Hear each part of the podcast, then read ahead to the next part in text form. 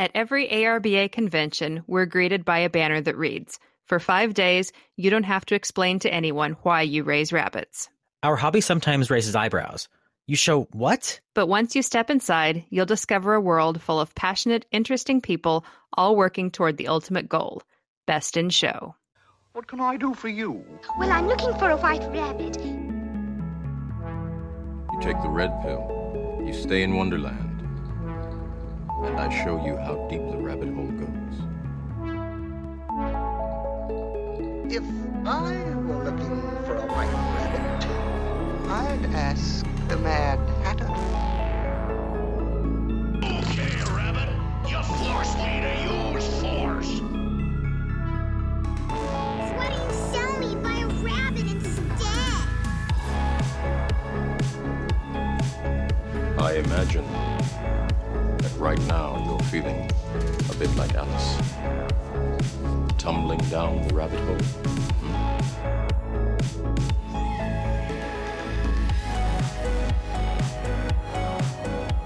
Hello and welcome to Best in Show. I'm Bryony Smith. I'm here with the wonderful and talented Alan Messick today. And um, we're going to do a, a little bit of a special edition today to introduce the other side of our hobby. We want to start out first with what's going on in the rabbit world. Um, if you've not already, I would like to encourage everyone to visit the ARBA webpage. The Standards Committee tabs have been updated there. The Rabbit tab shows all of the varieties and breeds under working standards. The process has changed a little bit so that working standards are active upon approval of a COD. We really hope that that will get people to bring these animals out, get them on tables, start promoting these varieties, um, and give them some good momentum even before the presentations begin. Another change is that we now have a separate cavy tab. You'll find information there for cavies. There will be application forms that are specific to cavies. Um, so we really want to promote the fact that the uh, cavy Standards Committee is not a subcommittee anymore. It's a sister committee to the Rabbit Standards Committee.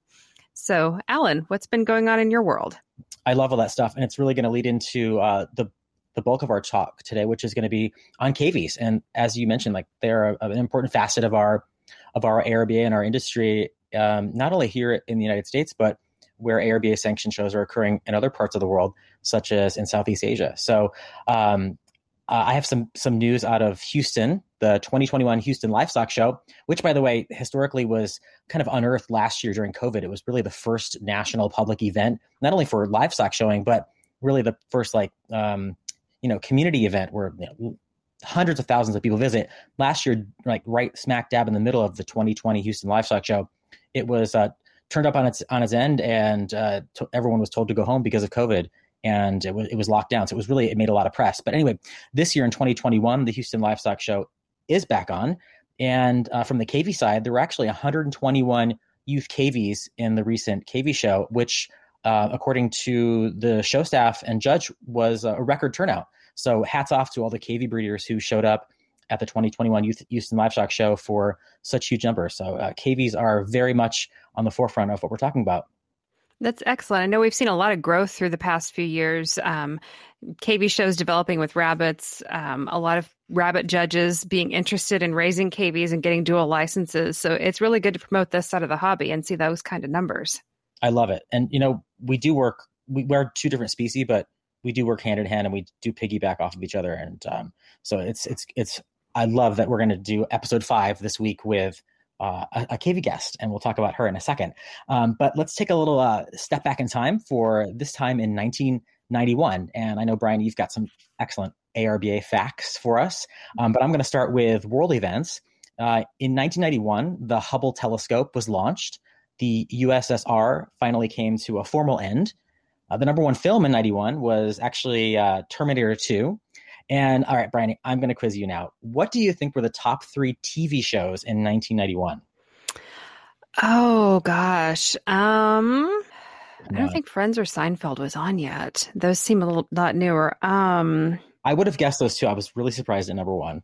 Yeah, Cheers. Um, That was was that still four. going? Dallas, maybe. I didn't see that one on the list, but Cheers was number four, and so that was still going. Okay. Okay. Are you ready? Yes. The number one TV show in 1991 was actually 60 Minutes. Wow. Isn't that interesting? I respect that. right? Like uh, it's a news program. I, I yeah, totally, totally shocked, and that's uh, cool. Uh, two and three were not surprising once I read them. Uh, number two was Roseanne, and number three, remember Candice Bergen and Murphy Brown. Oh yes, How could you forget that hair? those shoulder pads. Oh my God.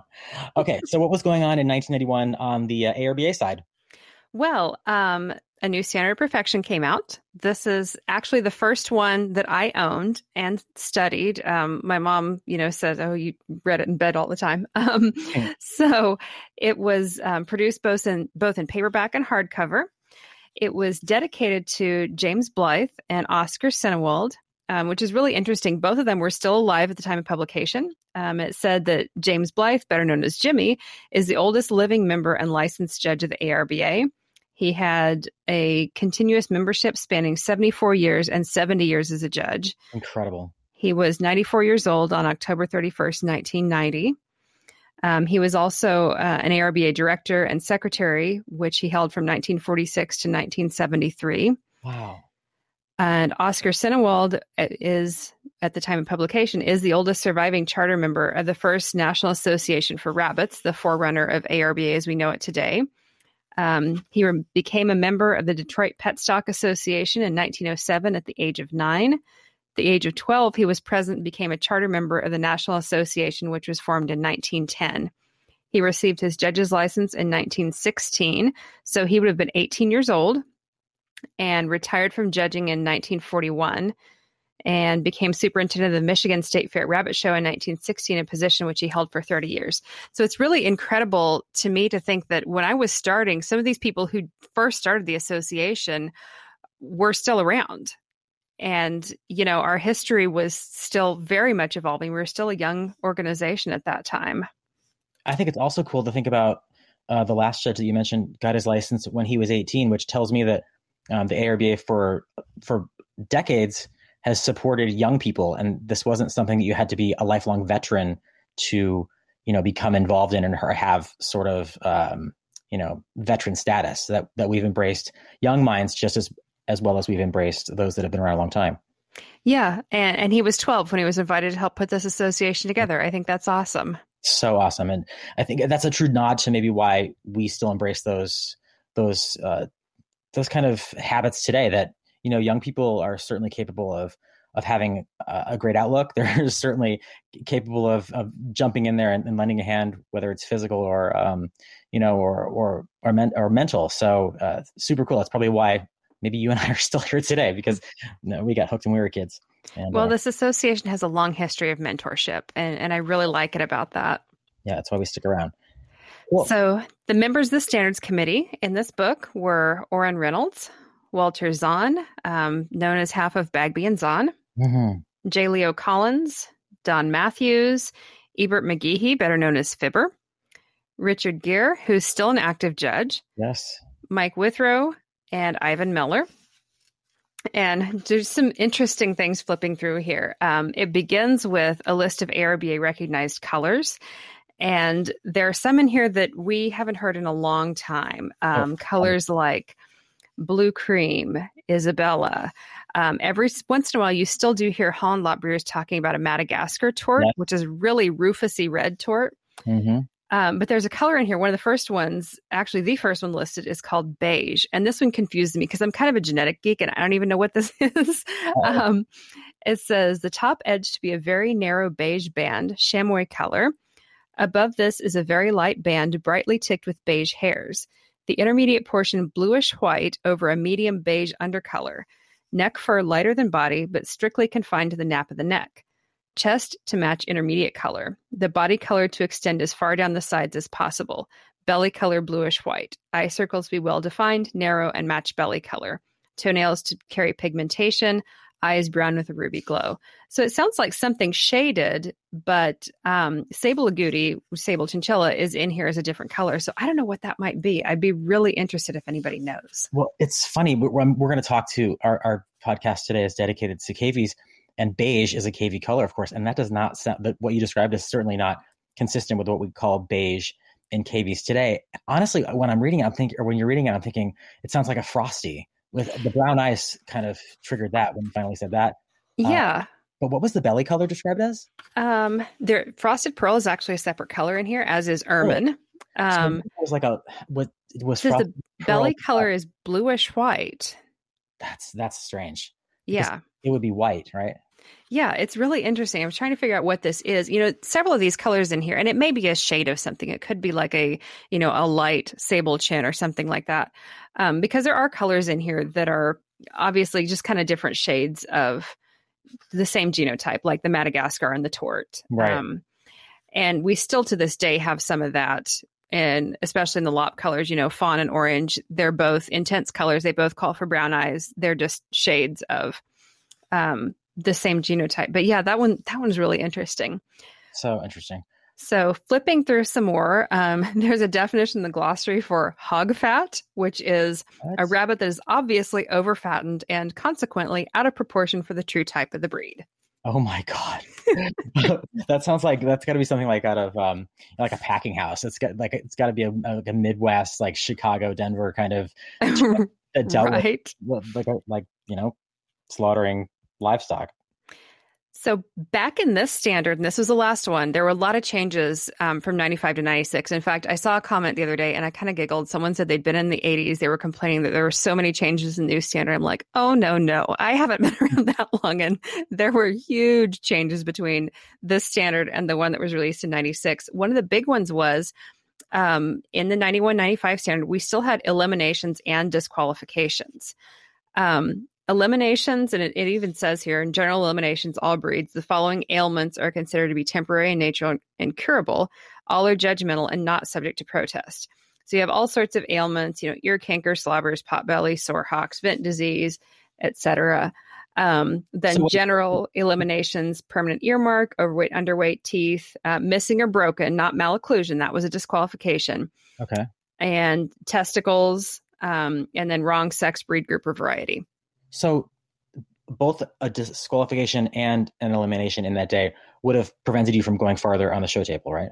Right. They were handled the same way. Um, the wrong sex, breed, group, or variety, of course, that was a disc, you know, elimination and it reduced the number in class. Um, but they were handled the same way. You would just say this rabbit is eliminated for, this rabbit is disqualified for, and then it couldn't compete any further. Um, but you kind of had to know which was which. And I remember when I was first starting out in youth contests, that was a big thing we were asked. Um, in 96, that was all rolled into just disqualifications from competition. So, I mean, not without knowing the history behind this, but there's some similarities with unworthy of an award and also uh, protests that, or not protests, but uh, disqualifications which change the number in the class. Like if you have a wrong sex, the wrong breed, um, you know, the wrong variety, that changes the number in the class. Uh, So did, there was some consistency there. Yeah, yeah, it was. I mean, basically, it was just the same, except you would say elimination instead of disqualification. And even in the list of general disqualifications, there are some that are um, considered judgmental and not subject to protest. Interestingly, um, most of the ailments are on the elimination side, but um, what is listed as colds or a white nasal discharge was not. That was general disqualification. Very interesting. Yeah, totally. I love this stuff. Then we move to unworthy an award. That has changed a little bit. Um, it says when any rabbit is competing in a class, the judge shall use his own good judgment. If, in his opinion, the animal would not would be placed in good competition, it shall be given a placement. If not, it shall not be placed, and a notation made by the judge, unworthy of award. He may, if he wishes, go into detail and explain his decision. At no time shall a single animal in a class be given second, third, fourth, or fifth. It shall either be worthy of a first place with only one in the class or not placed with the above remark. It is possible that more than one rabbit competing in the same class can be determined to be unworthy of award, which makes me wonder did somebody find one rabbit in a class and say that this is fourth? right? Like they're like, okay, this doesn't deserve to be first, so therefore I'm just gonna, you know, shove it at the end of the class, and and I, I feel comfortable about putting it there. I think in some, I think in some species, I may be totally wrong, so I'm gonna get called out on this, but I think in poultry you don't have to award a first place. Do you know anything about that?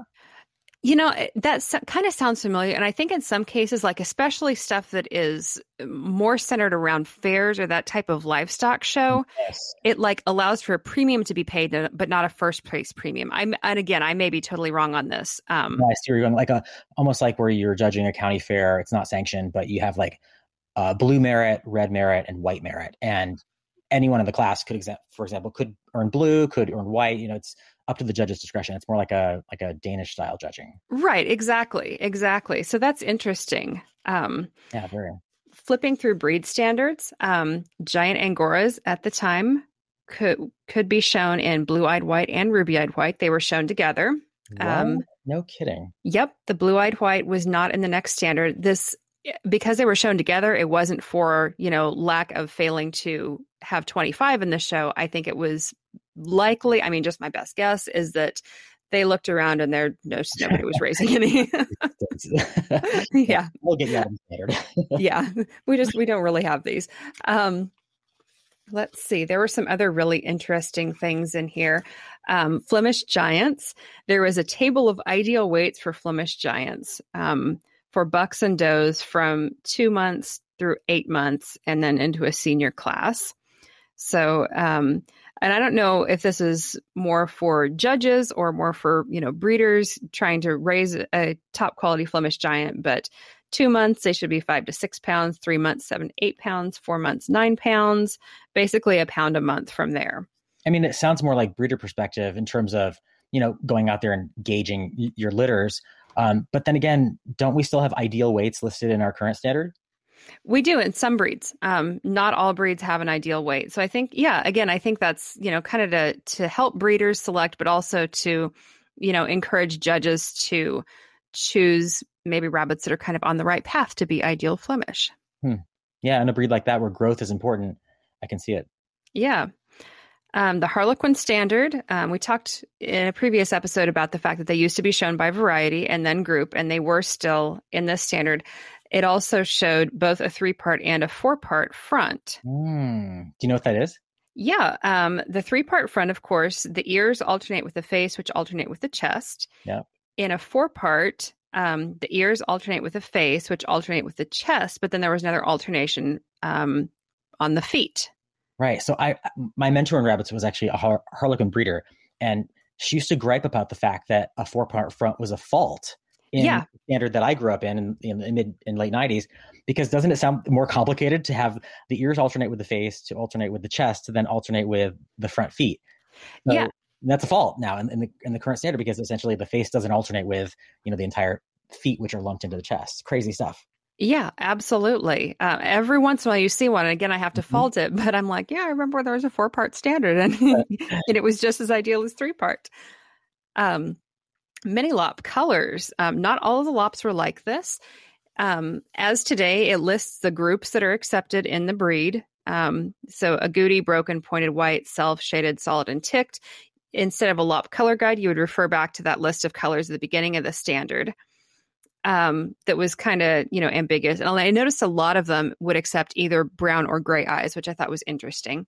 Very. Um, but it says on mini lops under color and markings, there's a note that says mini lops that fall into a recognized group but do not fit a described color are to be faulted and not eliminated or disqualified. Only the recognized groups are eligible for exhibition, which is really interesting because they still showed a solid and broken. hmm But I guess you know as long as it's agouti something, it's fine. well i'm not gonna like you know be too uh i'm not gonna stir the pot too much but i mean i'll admit that i hear mini lop breeders say a lot like oh it's a mini lop when you go when, when you're like trying to dissect some in front of you like alan it's a mini lop. I like i know but i still want to find out if it's recognized or not guys. So i maybe that mentality actually stems from an old standard which basically said you know hey if you're not if you're not one of these then uh, keep on going. Like Yeah. just being eliminated. So funny English and French lops. Um, brindled was a recognized group, and brindled is described as an intermixture of two colors of hairs. It could be either black and orange or black and white. So that sounds like you know a really like brindled harlequin type color, which is interesting. Or even, I wonder if does silver fox fall into that? Silver fox is a separate color. Um, Yeah. That's been part of it. Um, mini rex, which now have a lot of varieties, and of course are showing in groups beginning this year. The accepted varieties in 1991 were blue, Californian, castor, chinchilla, lynx, opal, red, seal, tortoise, white, and broken group. There was no black. Interestingly enough, so once black were recognized, you didn't see any seals on the table anymore. the endangered variety of the mini Rex after black himself recognized. yeah, exactly. oh gosh, we should have a Minirex, uh, longtime Minirex veteran on here one time to talk about the development of, of the breed. And I think there'd be some really funny stories about that color because every time I hear the stories, I, I have to laugh. Oh, I think so. Um, and the Californian color that was you actually accepted in black or blue points. They changed that to Himalayan in order to be consistent with um, the rest of the standards. So now uh, a Californian color is black only, or as close to black as possible. It's a, a, a dark sepia, actually. Um, but anything that recognizes more than just the black version goes by the name Himalayan in any breed. Um, silver fox, the blue silver fox was recognized. It was dropped from the standard in 1996 for lack of showing. And there have been several attempts to get this recognized again. In fact, um, there was a COD just filed at the end of last year. So exhibitions will start again in 2023. Good luck to all those breeders. Yes, absolutely. It's been a long time coming. A lot of people raise these. And I think that they actually they exist kind of naturally if you're a silver fox breeder. They they they pop up, so it makes sense for them to to want this as a variety. It's not something they're trying to necessarily create, but they're already you know in existence. Oh, yeah, it's part of the gene pool already and has been for a long time. Now, the most interesting part in the back, um, there's a standard guide for judging meat classes, which in you know current standards is up toward the front. It talks about meat pens, stewers, roasters, single fryers, etc. This had meat classes for live judging and for judging after dress out. There was a standard for that. Where was this done? At shows or conventions only? Um, apparently, at any show, um, we'll we'll have to ask some people that have been around longer than we have. In Yeah. the meat classes, it talks about you know DQs and eliminations apply except for um, body smut, non-descended testicles. That's the same. Mhm. Um, meat pens consist of three rabbits. All rabbits must be weighed in presence of the judge. At the end, it says in all meat pens, it is optional as to whether they are butchered or not. This is up to the show committee, but if they are to be butchered, the show catalog must so state. No butchering allowed in the showroom. it's like no, no breeding in the showroom, no butchering either. Yeah, so I guess maybe it was like Angoras now, where you do your butchering outside, not in the showroom. But um, yeah, And honestly, standard- that's I, I know we we would never be able to get away with it today in our in our society. But um, I mean, how many times do we we hear gripes from exhibitors about you know, gosh, that the meat standard and the and the the show standard are not the same thing. You know, so when when you had the ability to butcher a rabbit there at the show after judging it live, I mean, you really get to see the carcass difference and and whether or not those similarities are are there or not. Um, and I don't know. I mean, I wasn't around back then doing rabbits, so I can't talk about the body types then. But it would be certainly interesting now to to do that. Um, maybe even like a, a judges conference done prior to the event where pictures could be shown. I don't know. It'd be kind of cool. Yeah, it's interesting. Um, so there's scorecards for judging um, meat pens, single fryers, stewers, and roasters, both live and as a dressed carcass. So I'll just read here. Um, this is for the scorecard for judging roasters and stewers. Dressed carcass, dress out percentage is 40 points. Appearance is 60 points, with 20 for shape or type, 15 for color, 10 for texture, 10 for fat, 5 for organs. And the description of fat is to be light in color, not yellow. Um, yellow fat was a fault in a dressed carcass. Um, I believe it was a DQ. I don't. Maybe it wasn't. I always thought it was. That term was in the standard until just this next one. Yellow fat was in the glossary. We finally took it out. Um, disqualifications were spotted liver, any unnatural growths, any condition not normal to a healthy rabbit. Hmm. It says to get correct and true dress out weight, the carcass should be weighed as soon as possible after dressing and in the presence of the judge. Weigh before putting in water. Note, if there is a fryer fur class, this class should be judged prior to judging the fryer class in the event there will be butchering. No kidding. it is further suggested that the top six placing live animals, and conceivably no more than 10, be butchered if there is to be a dressed carcass competition. So it's really interesting and it speaks to the commercial beginnings of this hobby. Um, well, not not necessarily beginnings, as we know it was a Belgian hair craze that began showing rabbits in the United States, prompted um, the establishment of what became the ARBA. But the hobby really took off after the Depression and the Second World War when people had raised rabbits as food for their family. Yeah, when people were eating rabbit instead of today where you're like, you, you eat, you eat what? You can't do that. You know, in other parts of the world, it still is very much that way. Yeah, absolutely. And and that's when they really started to become seen as livestock and, you know, probably parts of county fairs and the numbers went up and, you know, for a long time the commercial rabbits were the rabbits to beat at the shows. Yeah, I mean, I look back at convention best in shows, for example. I mean, how many times do you look in there and, and see a, a New Zealand winning best in show? I mean, it was they were they were a powerhouse for some decades. Yeah, absolutely. So yeah, an, an interesting um, look back. There were um, two fewer cavy breeds than we have now. Coronets and Texels had not been recognized. There was actually a cavy standards committee listed in the front. Um, Sheila now. Yeah, it, it, looks like it. Um, Sheila Schwartz Zick was the chairperson. I may have butchered that name, so I apologize. Um, Tim Patty, Ron Smelt, Margot Purdy, Kathy Reed, Harry Klaus, and Chuck Steele were members of this. I know that Tim and Ron are still very active in showing. You know what was funny? Ron Smelt actually, he's been around for a long time. He's, you know, been dedicated to the hobby for decades. And I think he even he had the, the blue and the chocolate or lilac Himalayan varieties recognized. He actually went for his rabbit registrar's li- or rabbit judge license and worked under me. And I'm looking at him going, "This is really strange. Doing longer than I've been alive, and now you're working under me for your rabbit license." But, yeah. Oh, he he did. He got the chocolate and lilac Himalayan um, variety recognized, which kind of pulled blues back from the dead. They they were kind of on the brink there for a little while. I didn't know um, that. Yeah. So, yeah, in the 91 95 standard, black and blue were the only recognized varieties of Himalayans. It was the mid to late 90s that the chocolates and lilacs came through. Very cool. So, I think um, with that little cavy segue, we're probably ready to hear from our guests today. Yeah, I'm really excited. Um, great history, by the way. I know you were excited to get those old standards and uh, geek out on them. And uh, thanks for sharing it with all of us and, and me too. Okay, everyone, we're going to move on to our um, segment three of every podcast, and that's our special guest, where we love to inspire, entertain, and educate. And as Brian already said, um, we are going to uh, talk cavies this week, and our special guest is none, none other than Linda Laux of Nampa, Idaho. Um, Linda has been in the fancy for 25 years. She's been a licensed ARBA cavy judge since 2005. She raises or has raised over the years Americans, American Satins, Silkies, and now Peruvians. In 2020, her golden agouti red and white Peruvian boar named Atlas won an incredible 18 consecutive best in shows, including the 2020 West Coast Classic Best of the Best in Shows against all best in show rabbits and cavies. And he became actually the first cavy to win this coveted WCC title.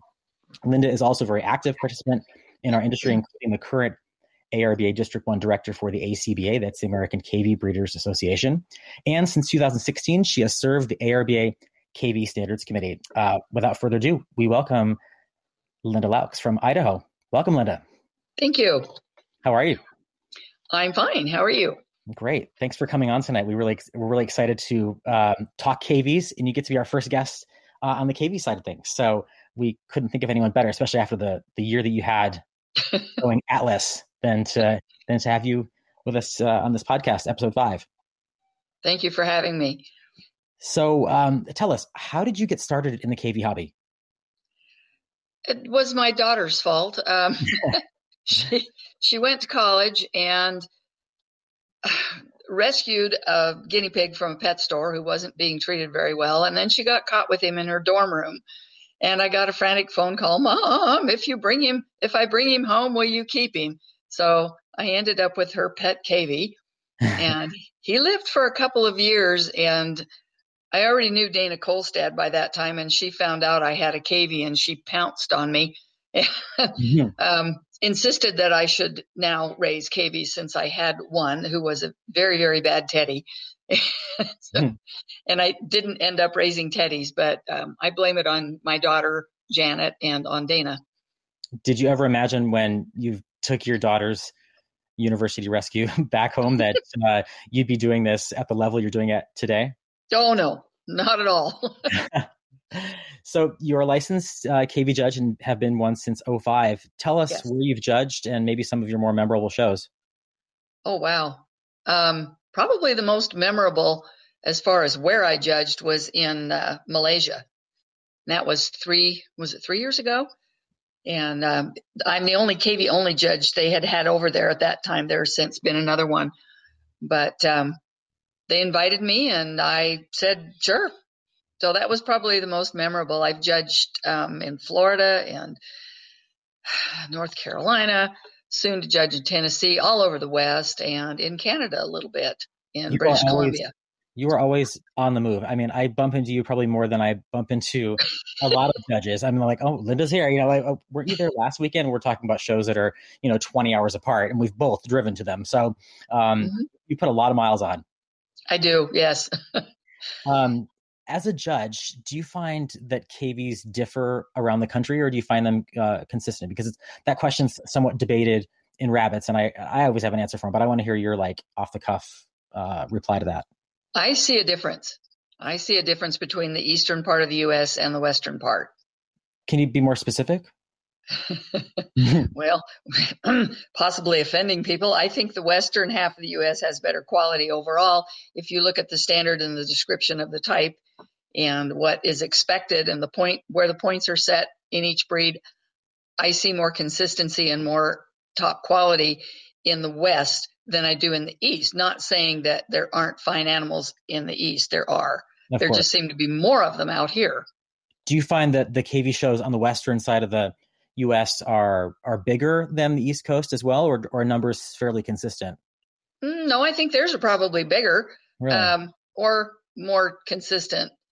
Um, What's a what is a a good cavy show in size for for you? If you're going to judge, if you're a single judge at a show, uh, how many do you expect to judge in a show where you're like, hey, those were good numbers today? well, the way things have been, 100 is a good number, but I judged 160 last weekend, Wow. and that was pretty. That's pretty decent show. 200 pushes the limit uh, for most of us as far as numbers we can do and still retain our sanity at the end of the day. cavies have a lot more comments than rabbits and a lot more things to look at, and so it's it's a little more tiring. You're talking more and you're and you're handling the animals a little bit more. So 200 animals is pushing the limit. We have had some of those. Tennessee last fall was 200 and some. Um, they expect 200 the end of April. Um, Reno is usually big. WCC we usually, you know, the size there. yeah, it's, so it's, it's between- a big part of the show. Yeah, yeah, between um, probably between 150 and 200. So speaking of West Coast Classic, that's a kind of a good segue into Atlas. Um, tell everyone uh, because uh, not everyone knew about this this guy, but tell us who Atlas mm-hmm. is and how he came about, and then his incredible story from 2020. Oh, Atlas. He's he was a single baby born to one of my favorite boars and a favorite sow and big single and he looked like velvet from the time he was born and I've discovered that that is a very good sign in a Peruvian because their hair they have ringlets, not ringlets, they have rosettes and the hair kind of stands out from the body anyway a little bit. So this guy just looked like velvet and he just and he grew like a bad weed. He was about 40 ounces at at uh, nine weeks. He was a big boy, and uh, the the breeding was planned sort of, but I tend to put my best coats with my best coats and try to get it that way.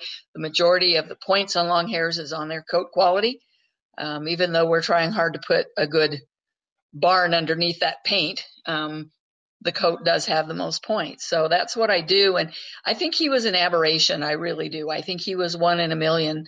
Um, I don't know that I'll ever have another animal or handle another animal that was as, as astounding as he is. And he still is, even with his short hair, because he's cut Hmm. back. So you Um, knew you knew early on that he was special. I did. I knew that from the beginning. What was uh, how old was he at his first show? You said he was eight weeks and 40 ounces.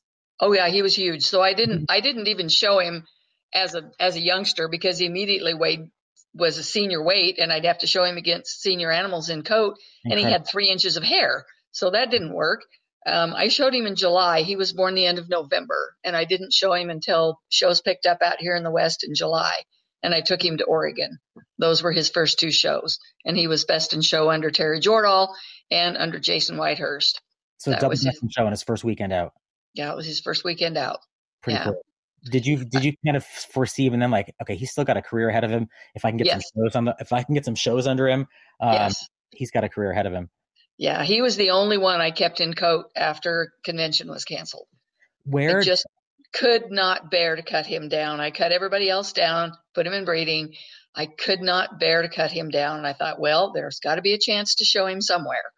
thank and goodness there was. yeah um where did you take him because it wasn't just on the west where you're from to my understanding that he did well and and swept the table so where did you take atlas uh, during those 18 best in shows Well, four of them I got in Tennessee at the Southern States, uh, the big show, Southern States show in Knoxville, Tennessee. The uh, when was that? The end first of October. i think so Yeah, yeah. Must, must have been it. Yes. how did you get him yeah, it, I flew him in cabin with me, under the seat uh, which which probably is not strictly allowed, but I did it anyway. and uh, he traveled very well. He did fine until I got to to Stephen Margie Lacier's, and then he decided to not drink for a while. So, but he came out of it all right, and he made it through the shows and kind of impressed everybody. kind of that's and from from tennessee then you took him back uh, to the western side of the, the country Right. And his last show was um, WCC. and tell us what was it. happened. I, What happened? I knew I needed to cut him down. He was much more important to me in the breeding pen than on a Mhm. show board, but I just had to show him while he was there. I a one in a million animal. I had to do it. Did you um when you when you won best in show uh, with Atlas in the cavy shows at WCC? You know that qualifies as as as you know uh, that qualifies you for the best of the best, which includes cavies Yes. against rabbits. So all best in shows Yes. in the, the entire weekend go against each other, both youth and open for Mhm. the for the one single prize. And um, did you think he had a shot? I thought he had a shot, but I didn't think that he'd win the whole thing. I was quite honestly astonished. I remember I, remember your face. yeah, I, I cried a little, and yes, moment. So Atlas becomes the first cavy in WCC history to uh, to win that coveted best of the best, and he gets his uh, he gets or you, you get your name and uh, his title uh, on the perpetual trophy, which comes back every year. So we're excited to have him there, and it's such a tribute to a really fitting animal. I mean, uh, he he made a mark for sure. I think he did. I feel very lucky that that I was able to have him and do as much as I did with him. He was amazing. Is amazing. So, what goes into preparing a long hair cavy for a show career like what Atlas had? You know, I, I know you raise Peruvians, but I believe you also have Silkies. Yeah, silkies are my my main love. I really didn't intend to raise Peruvians, um, and actually, I didn't actively do that. Um, I got two Peruvian sows from Carolina to fix a problem that I had: uh, lack of density in the shoulder sweeps and the cheek sweeps on my silkies. Well, they fixed that and then some. So um, I still get Peruvians popping out. Silky is is um, completely um, recessive. So a silky is a silky is a silky. It can't carry anything. But so bred to a Peruvian, it gets if the Peruvian if it gets the Peruvian gene, it will express itself. And so I you can get Peruvian babies from a silky um, if it's bred to a Peruvian.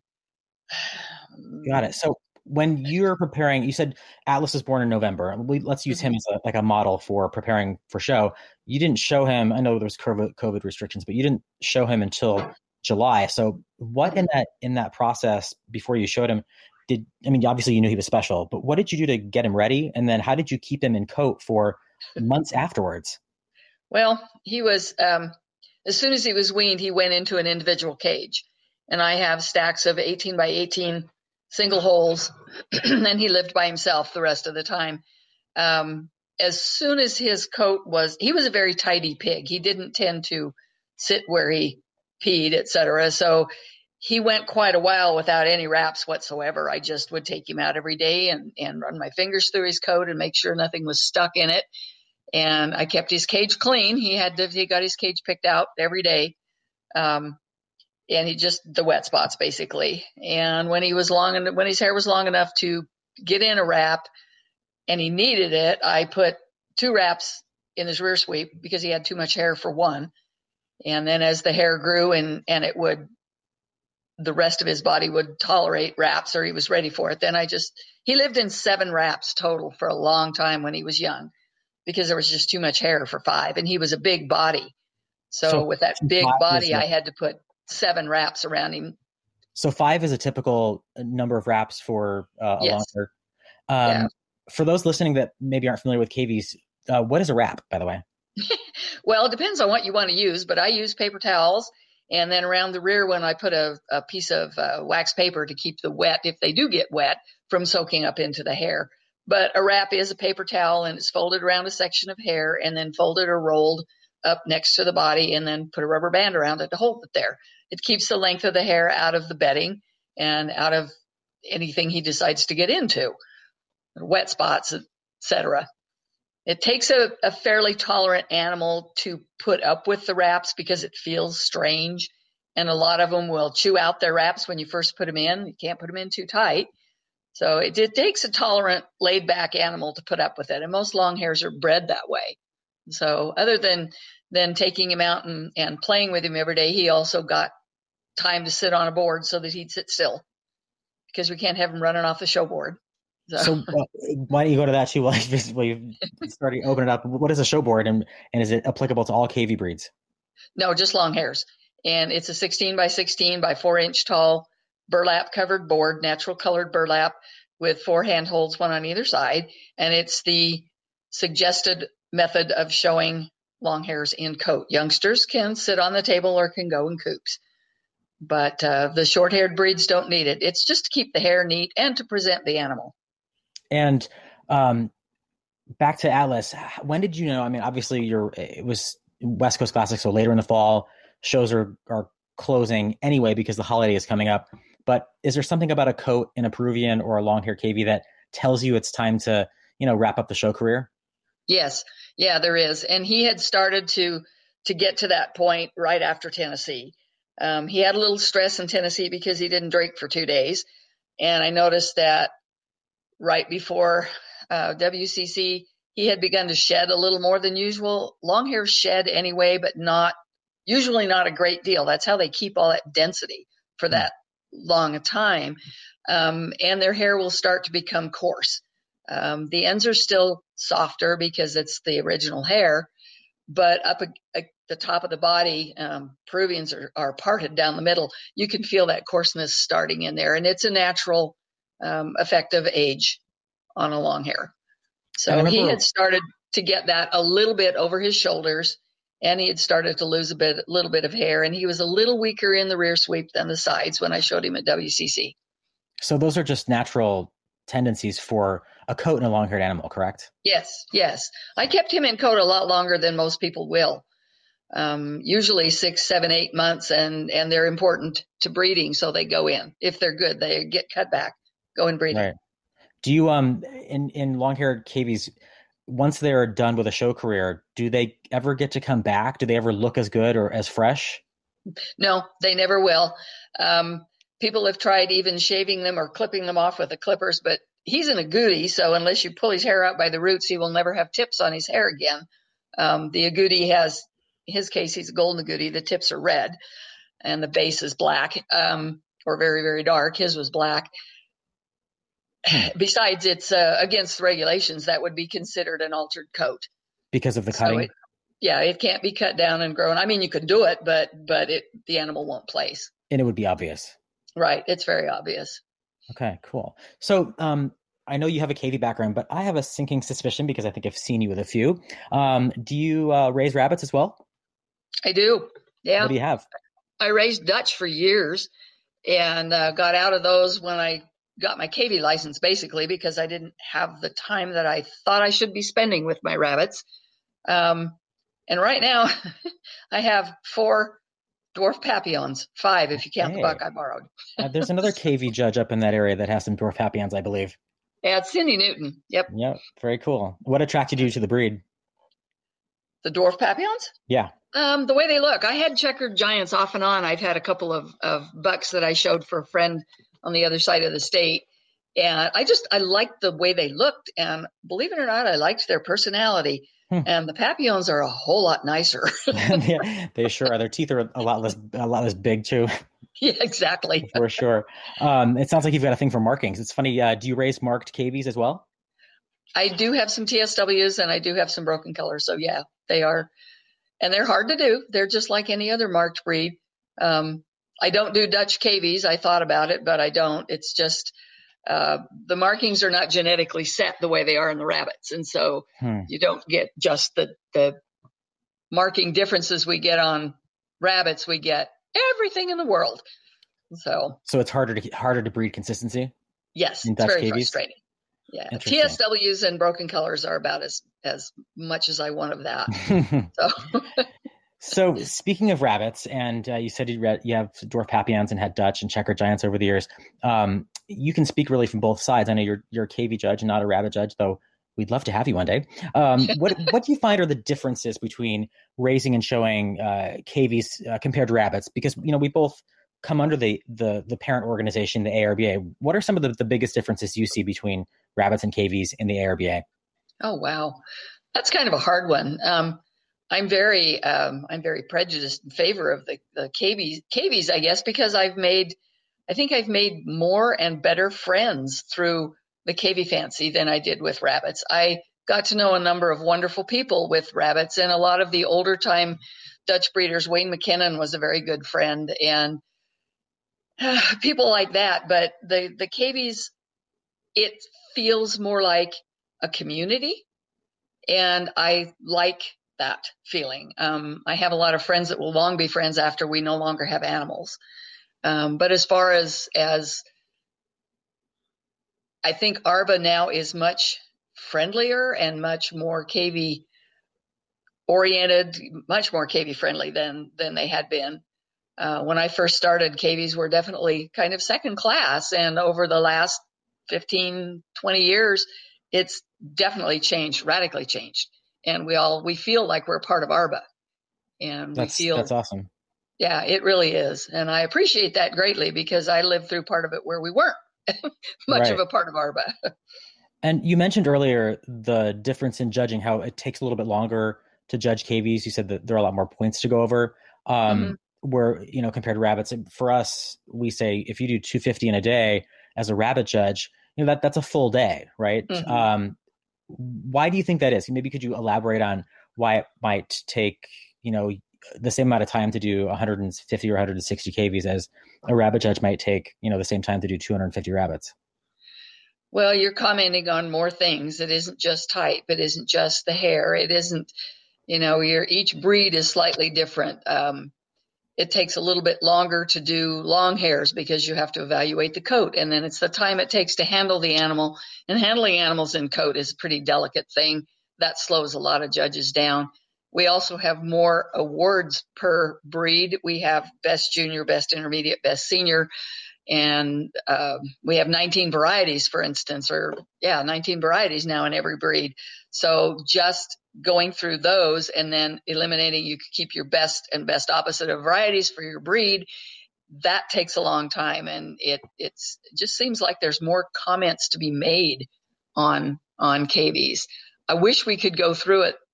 I can if I'm not having to to um, work with a with a with a card with a coop card if it's if it's uh, just I can't think right now the control sheet it's easier to talk through it like like you would a goat class Okay. you know this one is losing on type it, uh, granted this to the one above uh, you know to the that one and I could go up a class that way easier than I can going down the cards and giving reasons um, and it would go faster but people still like the comment cards so that's Right. what a lot of shows use them still So one other thing that's different, I think, with cavies that I've watched over the years, and you touched on it earlier when you were giving us Atlas's history, is that it, and maybe this will lead into it, but it seems like a lot of cavy breeders often have several cavy breeds, breeds, which in rabbits sounds like that's like a, a lot to cha- that's a challenge to juggle a lot of um, different breeds. So, um, you know, because focus, you can only have so much time in a day, but it seems like cavy Right. breeders often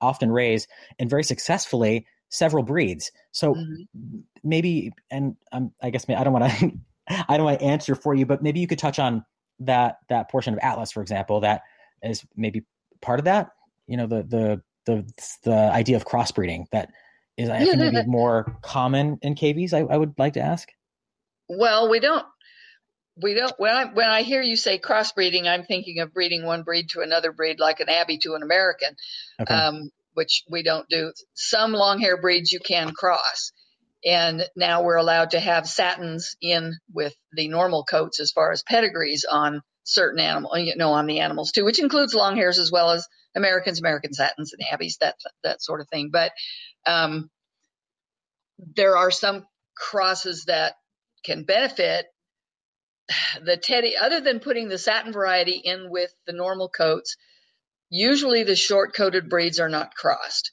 um, but it happens a lot in long hairs mainly to improve a certain aspect like i was looking for better uh, shoulder sweeps and cheek sweeps so i got animals from a breeder who is known to have very heavy shoulder sweeps on her animals and beautiful frontals and cheek sweeps and it did fix the problem fixed my silkies right up and that's that's what I needed. Um, well, you, you wouldn't want to breed a Peruvian to a coronet, for instance, because the rosettes are in all different places, and that could be just an absolute disaster. Um, but Peruvians and Silkies cross, Silkies and coronets cross, Silkies cross with anything because they're dilute, Hmm. or not dilute, recessive, totally Mhm. recessive. So And um, you might be raising Americans, for example, and you could get satins that that pop up. Is that that's common? if you've got a satin in the background, yes. And satins have always tended to be just a little bit not quite as um, hardy, maybe. Uh, they tend to live a little bit less, um, you know, shorter life, and they're not quite as hardy. By breeding them to a normal coat, it does help them. They're a little stronger, a little bigger.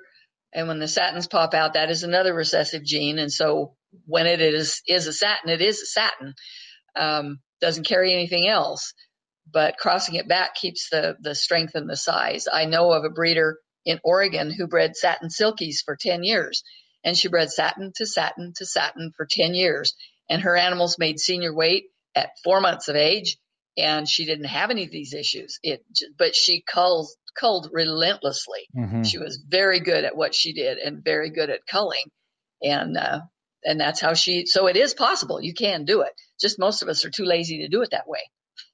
Do uh, do introducing satins into any of these breeds help the the non satinized version of the breed? Is there any is there any advantage to breeding, say, a satin American to an American, or a satin silky to a silky?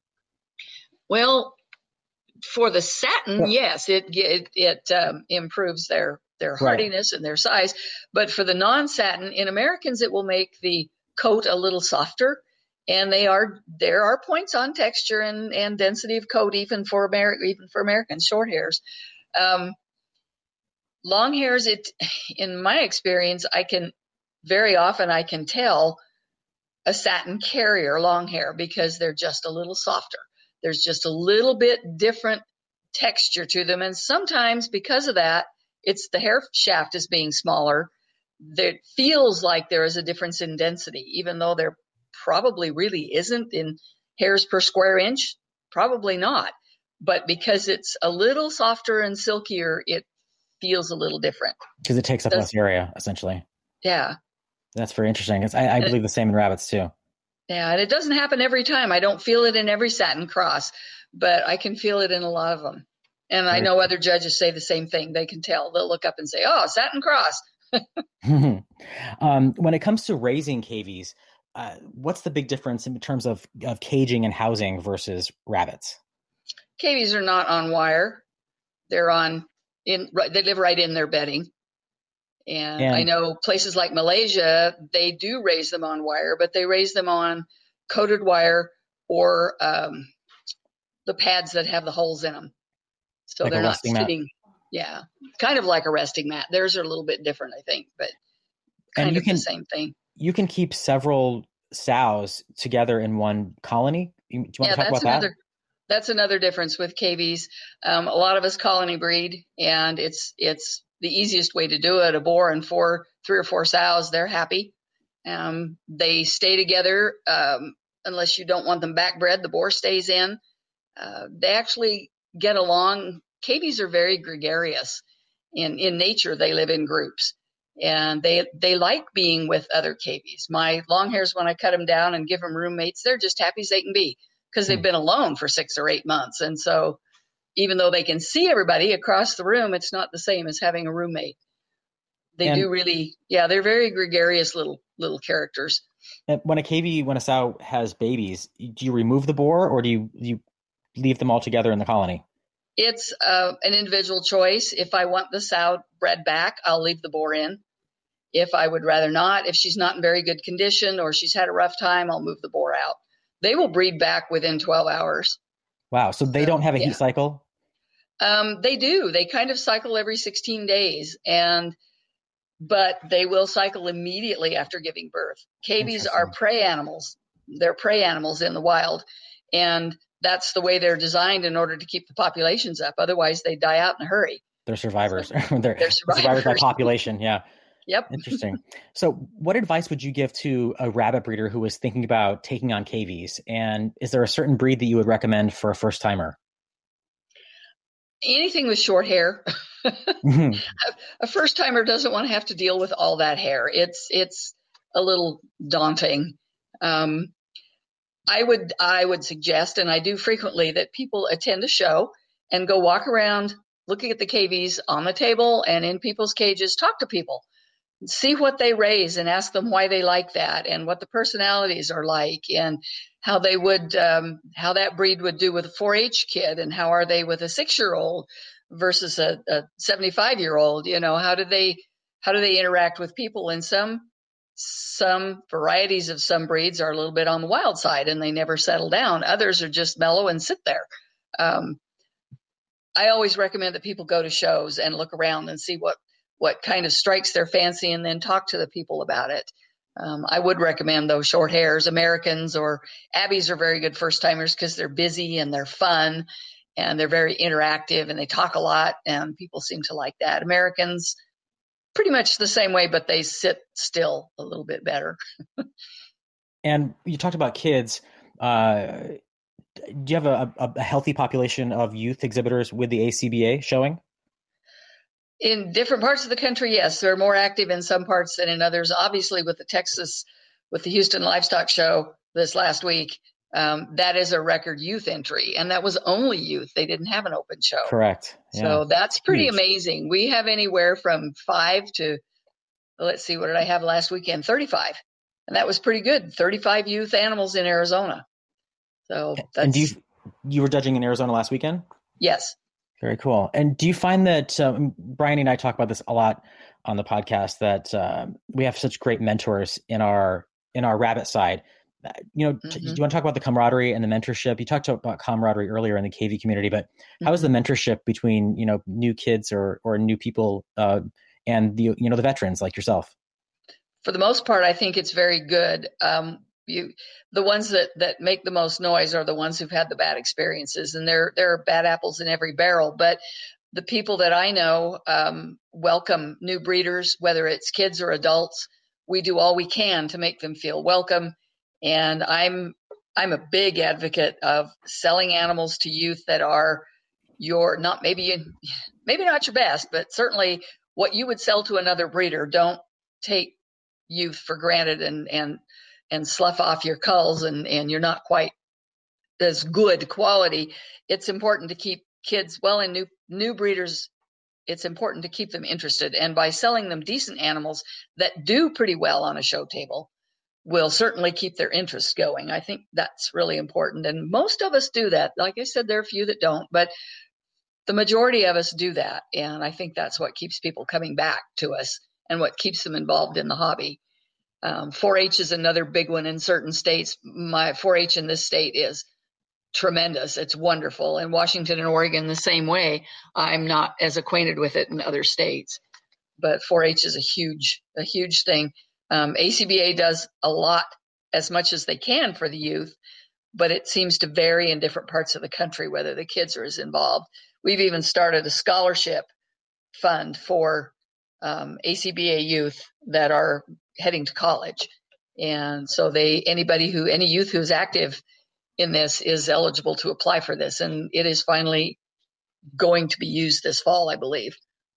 That's very cool. So it sounds like kids are a big part of the ACBA, and oh, definitely, they're they're recognized as, as an important, yeah, an, event, uh, an important facet of of what's to come. Um, on, on a different subject, what advice would you give to ARBA rabbit judges who go on to seek ARBA cavy judge licenses? Because this is something that we've seen kind of on the rise in the last few years. What, what, what advice would you give rabbit judges that are going on to to do the cavy aspect of things? Raise cavies. raise cavies. Um, a lot of us, you you don't have a, a lot of. Um, I can't think of the word I want. um, we'll feel a lot better about hiring you if you actually have experience in raising cavies. I feel if you don't raise them, you don't understand how they develop, and it's a lot different reading a book and looking at an animal on the table, and reading the book and watching them grow. Um, especially long hairs, especially Texels, they develop so wildly and so differently that you just you don't get a real feel for the hobby unless you actually raise them. I'm not saying they should raise every breed, but I think they should have a long hair or two to coat out, and I think they definitely should raise some of the more interesting breeds. Teddies, Abbeys, Americans are very common and very easy to get. That Right, would that- be my biggest piece of advice. Raise them. That's great advice. And we had Josh Humphreys on um, one of our earlier episodes, and he was talking about getting a judge license. And he said that when he was younger, what he wanted to do in rabbits was to raise as many rabbit breeds as possible because that would better prepare him for Mhm. a, a, a rabbit judge license. So, I, you know, it sounds like what you're saying with, you know, rabbit breeders or rabbit judges moving on to the cavy side, that that Yes. firsthand experience will really serve them well over time. I Very think so. cool. Yes, and it'll Awesome. give them a lot, a lot more uh, oomph as far as all of us wanting to hire them. so, so the respect aspect will be will be Yes. elevated as well. It kind of, it kind of indicates that they're seriously interested in this hobby, and uh, not just in it so they can travel. Totally cool. One last question for you. Um, describe your perfect cavy show. My perfect cavy show. Oh my goodness. Um, Doesn't have to have happened yet, by the way. So, just uh, in theory, what would that show be like? uh, keep the table full all the time. Um, don't have the judge waiting around for things.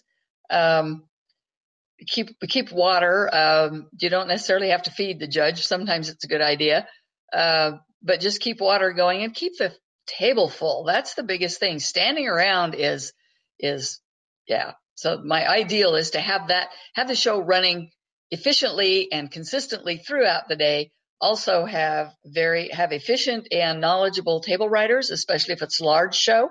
If it's a small show, I'm happy to train somebody or work with a new a new scribe. That's fine. But but if it's a big show, please give me experienced table writers and have people.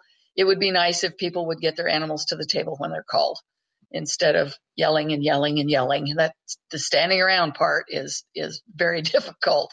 I don't think it's any different than rabbit shows. No, Um, it certainly is not. yeah, it would also be nice to have either air conditioner or heated facilities, of course, and rubber mats to stand on and table the correct height. So those are, you know, those are kind of things. And most everybody does that. Those are not issues, but but they're little things that make a big difference. Um, uh, just a quick, like, off, kind of on the same topic, but at your perfect show, do you do you get to spend time with your friends and maybe go to dinner afterwards? Oh yes, definitely dinner a margarita or scotch. Sounds like a plan. Oh, we're kind of definitely. That's that's the best part of the whole show is seeing the people and visiting with everybody before and after. And uh, yes, I love that part. That's the best. Very cool, Linda. Thank you so much for your time tonight. We appreciate you being on episode five and sharing your your experience and your many many years in the cavy industry and uh, and the, on the rabbit side too. We appreciate the perspective from both sides, and we hope that that inspires and and enlightens uh, our guests. So thank you very much for taking time. Thank you very much for having me. No problem. And why don't you stick with us because we're going to roll into segment four, which is about education. And I am not a cavy person, not a cavy breeder. I did try for my registrar's license. It was tragic. Um, but I did come up with some uh, education uh, topics and uh, just some Okay. tidbits. And I want you to be there to slap my wrist when I'm wrong. Okay. Oh dear. Okay. right. you can do it, Linda. I know you can. Um, all right. So cavies actually became part of the ARBA early on. In fact, at one time, the ARBA was called the American Rabbit and Cavy Breeders Association. The American Cavy Breeders Association currently is the Parent Specialty Club, which oversees the membership of all cavy breeders. And there's not just there aren't single clubs dedicated to cavy breeds like we see in rabbits. We see in, instead one parent organization which encompasses all 13 recognized breeds. Um, with that said, there are 13 recognized breeds of cavies, five of which are uh, have a satin counterpart: the Abyssinian satin, the American satin, Peruvian satin, silky satin, and teddy satin. So far, am I right? Did you say American? Yeah. Uh, yes, American I did. Abby. Yes. Mhm. Yeah. American Abby, Teddy, Silky, Peruvian. Yes. Cool. And all 13 cavy breeds, this is always really interesting to rabbit people, have the same minimum and maximum weights for all age groups. So Yes. that makes that makes things easier when you're going to uh, when you're judging, I'm sure, because you don't have to keep looking up weights because they're all the same, correct? Mm-hmm. Yes. Very much so. Yeah. And cavy variety across the standard of perfection are uniform except for white and white crested. Um, and that's something that's new, correct? Not ev- not before this or before this previous standard, cavy breeds recognized colors or varieties that were um, not necessarily unique to them, but not every breed recognized the same varieties, correct? Very correct. Yes. So now they did- do. How did, how was that how was that um, taken amongst the cavy community? Was that uh, you know something that everyone was excited about? The change to all Yes. varieties across all breeds. Yes. Very excited about that. Um, yeah. There are a lot of people wanting to raise tan long hairs. And now the tan pattern is, is accepted in all breeds. So, yes, that's just an example. Very cool. Um, to become a licensed ARBA cavy judge, the process is pretty much like rabbits. You have to take a written and oral exam and then work under eight different cavy shows. Um, the one difference, correct, is that uh, for those applicants applying for a cavy judge license, you only have to register or have registered 15 cavies prior to applying, whereas in rabbits, you have to have 35 registered. Is that still correct? That's still correct. Very good. Thanks for backing me up. Hey, I got it. Maybe I should. No, I don't. I, I don't raise enough cavies to go for that again. It was, We uh, can it was- fix that. it was it was there are cavies in my barn, trust me. I know. I don't think I have the heart. I've got I've got I've got Angora goats. Don't forget about that. So I'm not. I am Oh, still yeah. dual species. Um, and I'm going to give a plug for you guys. The the to find out more information about cavies, the ACBA or American Cavy Breeders Association has a fantastic website. I was going over it last night looking for tidbits and things to share on this podcast. Um, that's acbaonline.com. Dot com. Again, acbaonline.com for the American Cavy Breeders Association. Any more plugs you want to give uh, the cavy community, Linda, while we've got you on? Sure. You were just talking about our website. That is um, taken care of by Carrie Hurdle from Oregon. She does a fantastic job. Fantastic job. Absolutely. Su- super easy to, to navigate through, and it's just chock full of great information. Mhm. Awesome. All right, Linda, thanks again for hanging out and uh, for hanging out in this uh, this education section to make sure that I didn't mess up too badly. You didn't mess up. You're fine. Thank you. Have a good night. You too. Thank you. All right, Bryony, that leads us to the end of podcast five. Well, that was fascinating. I love that. Um, I was actually one of the judges at West Coast Classic who had the privilege to handle Atlas. And even though I'm not a cavy judge, my cavy experience is pretty limited. When an animal's that good, you can tell. I mean, it just it just stands out. It's different. Um, I think it's really fun. The last few years at West Coast Classic, when we do the best of the best, the cavy judges and rabbit judges tend to team up and go through each animal. And the rabbit judges will tell the cavy judges, you know, here's what we look at, here's what I like and don't like about this animal. And the cavy judges will do the same. And I know um, I asked a couple of the cavy judges, so, you know, on a, on a scale of one to 100, you know, how would you give points to this animal or what do you think of this cavy? Because, I mean, it looks like a pretty good one to me.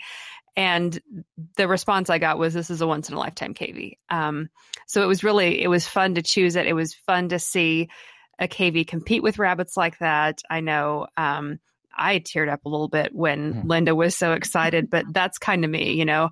I the Notebook, oh, that's a cute movie. I watch Secretariat videos and cry, um, but but it was exciting and it was wonderful and it was a privilege for me um, as someone who doesn't have them to be able to get my hands on an animal like that. Uh, Linda described it pretty much like you did. That he's one in a million. So he was he was the kind of animal you just you just couldn't pass up, right? Yeah, yeah, absolutely. Pretty cool. She had me. Uh, she gave me a, second to to feel the tips of his coat. He was already wrapped up, uh, or sort of wrapped up when I saw him after the best of the best, and um, you know, I'm a I'm a fur and kind of hair freak because I have goats, Angora goats, and she was talking about the density of the tips, and I remember that being a like a real pinnacle feature about him that he was as dense or nearly as dense at the base as he was at his tips, which is you know that has to do with condition and and, and really good genetics and breeding. So um, yeah, that was it was so fun to to watch that pig go that far um, at West Coast Classic and have that tribute. And it certainly deserves so. Oh, absolutely. I mean, as as a human with a long, straight, uh, fairly slick hair, um, I, I aspire to that density in my hands, and you know, I, I use product to try to get that texture. you do a darn good job at it, by the way.